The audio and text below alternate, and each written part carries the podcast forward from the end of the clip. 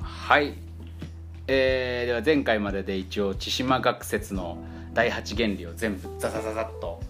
説明しまして、えーでここからちょっと僕らの、えー体にどう影響しているのかとか、どういうふうに、えー自分たちの生活に落とし込んでいくといいのかなっていうところを聞いていきたいんですが前回の、えー最後にちょっとお話をしてもらったですね千島先生が1961年に発表した「がん細胞血球由来説」はというところにちょっとスポット当てて話をしていきたいなと思うんですがはいこれは僕のイ,、えー僕のイメージというか、えー世の中的には、えー、がん細胞というのはどういう今位置づけになってるんですかまずは、ががん細胞うは、んまあ、何度もこうこの千島学先生繰り返しているように、うん基本細胞分裂によって細胞増えていくっていう前提やから、うんうんうんこのがん細胞もさっき言った突然変異っていうものからがん細胞が生まれてきたとはあはあはあはあはあじゃあその体の中からいきなりボンってがん細胞が出てきて、コピーのエラーとして出てきて、はい、ででそいつがどんどんどんどん増えていくと、そうエラーがまたエラーの分裂をどんどんしていくかうら、ん、一回こうエラー出ちゃったらひたすらそこからエラーしか生まれてこないと、うーんだからがんの三大治療ってあるやんほうえっと、え外科的療法なー、うんまずそのがん細胞を取ってしまえとうんうんうん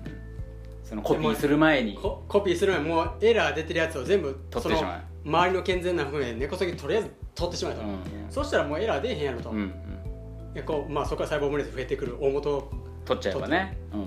で基本この考え方やねうんで放射線療法、うんこれはそのエラーしてるさがん細胞を放射線で焼き切っちゃえて、うんまあどっちにしてもその殺しちゃうってことですよね殺しちそゃいうつをうんうんでもう一つ、まあ、薬物療法抗がん剤抗がんは剤、いはいはいそれこれもとりあえず筋液の細胞も含めてやけどもがん細胞をやっつけちゃううと、んうんでこの抗がん剤の研究の中でできるだけ健康な細胞に影響を与えずに、もうピンポイントでがん細胞にだけに聞くより効ねくような薬がどんどん開発されてるっていうのが現状今の現状ですねはいはいはいはいそれがえーが千島さんはがん細胞血球由来説そこれはだから前回までの話とつながってくるわけですねうつながってくるよ、はいはいはいはいだから今の現代治療でいうとがん細胞のエラーのがん細胞を取り除けば、もうよかったねって話やけど、うん、うんいやいやそんなん意味ないよとでもその要はがん細胞を取って手術した後も例えば再発とかしそういうことがありえますもんね、それはどういうと思うそれはだかならんでまたこれはな、 また突然変異起こっちゃったよってことなんですかまあ、そういう確率が起こっちゃったか、うんうんもしくは取り残しがあったっていうわけよはあもうちっちゃいやつがそうそう残っててちょっと根こそぎ健康な細胞が全部、取っ例たえばけど乳がんやったらその思考の部分だけじゃなくて、うおっぱい全部取ったのに、うん、まだちょっと残っとったとあいうわけよあはいはいはいはいもしくは、そういううんあの転移してたとうんうんうん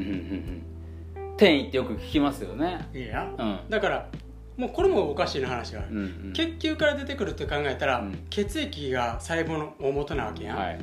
で血液の状態が悪いから状態の悪い細胞を生み出すわけよ、うんその状態が悪いのを我々がその顕微鏡とか見ると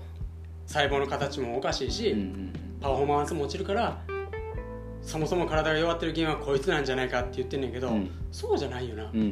うんパフォーマンスをして見た目が悪いだけで元気な自分の体の細胞の一つに変わりないはいうんでわなま治すべきはその血液の状態はいでもっと言うとその大元の血液を作る大元の食事やねんけども食事ちょっ正とし待ってうんうん正しい、うん、正しい食事をして健全な腸の内環境であれば腸内で正しい血液が作られると、うんこれが千島学説の腸造腸造血ですねそうですねで正しい血液がちゃんと作られていれば、細胞も正しい細胞ができてくると、うんうんだからがん細胞にもならないわけよえそれが赤血球分化説ですねそうせそうせ血液が、えー細胞になりっそてことうですねはいはいはいっていう前提があったわけやからがん、細胞も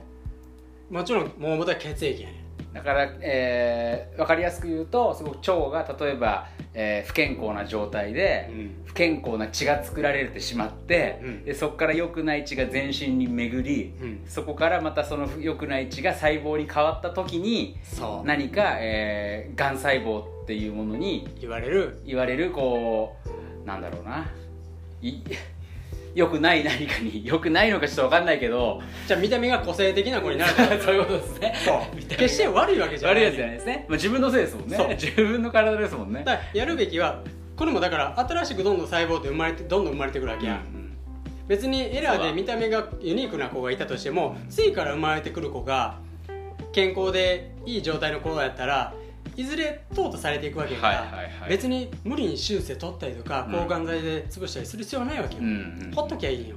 しかもその要は手術とかうん抗がん剤で潰したとしてももともとのその腸内環境が例えば悪かったりとそうか食事が良くなかったら、うん結局はまたまた同じこと出てくるをよ繰り返してしまうっていうことですねそれがいわゆる再発再や発あでー乳まがんで乳房全部取ってしまったら、うん乳がんは出ないけども他のとこに当然出てくるやんあそうですねそれをみんな転移っていうわけよその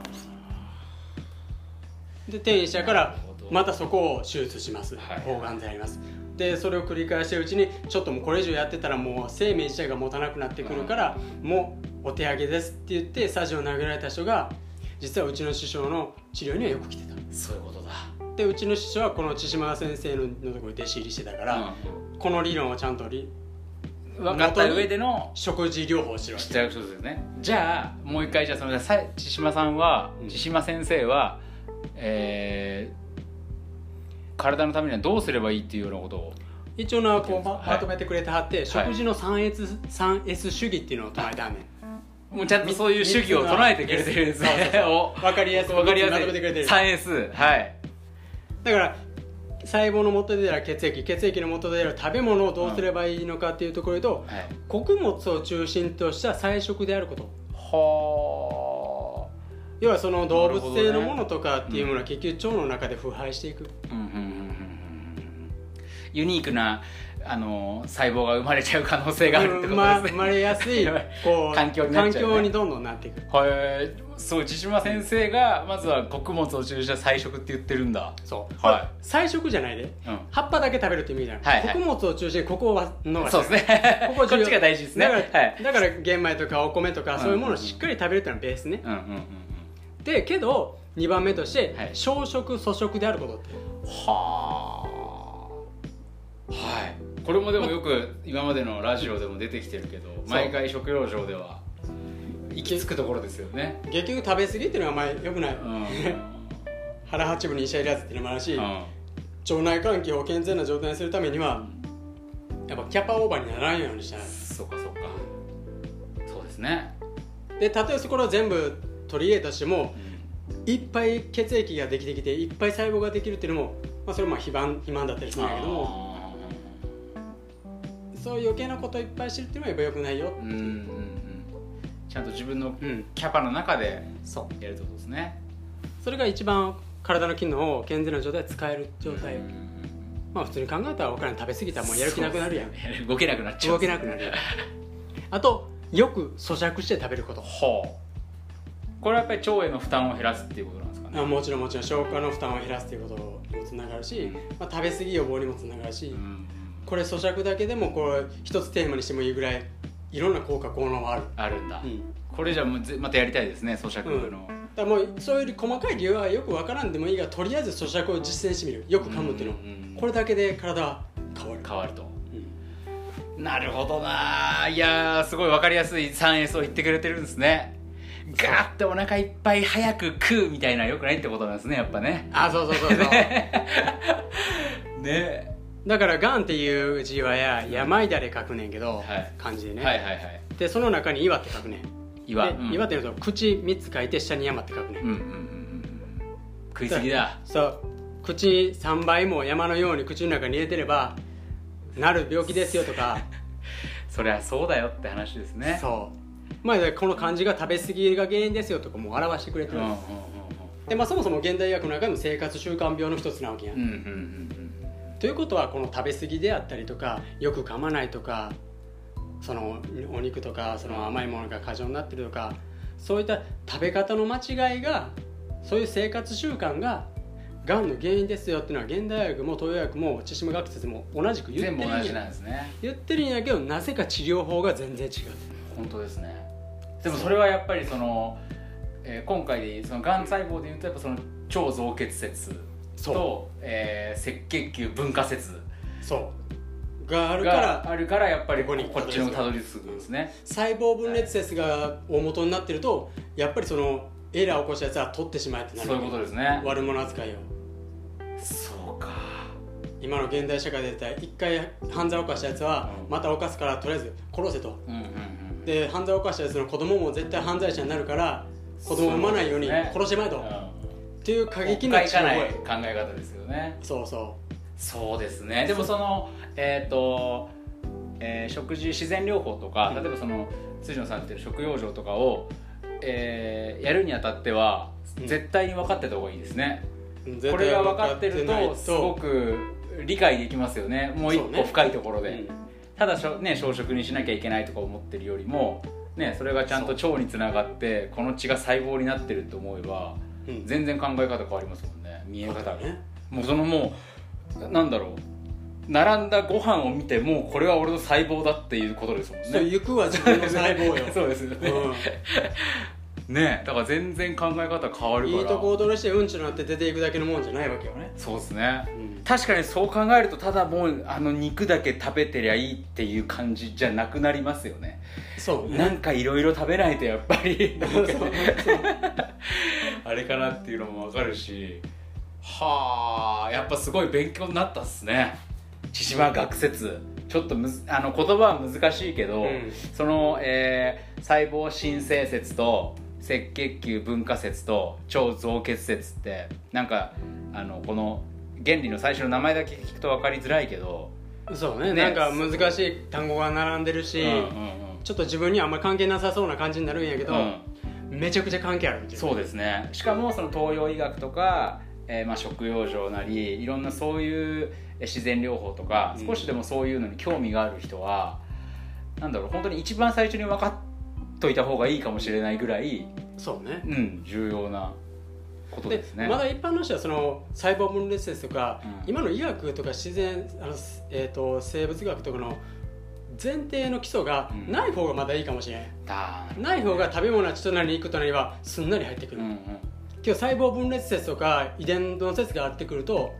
そんな環境よりも遺伝の方が重要やぞとか言い出してくると、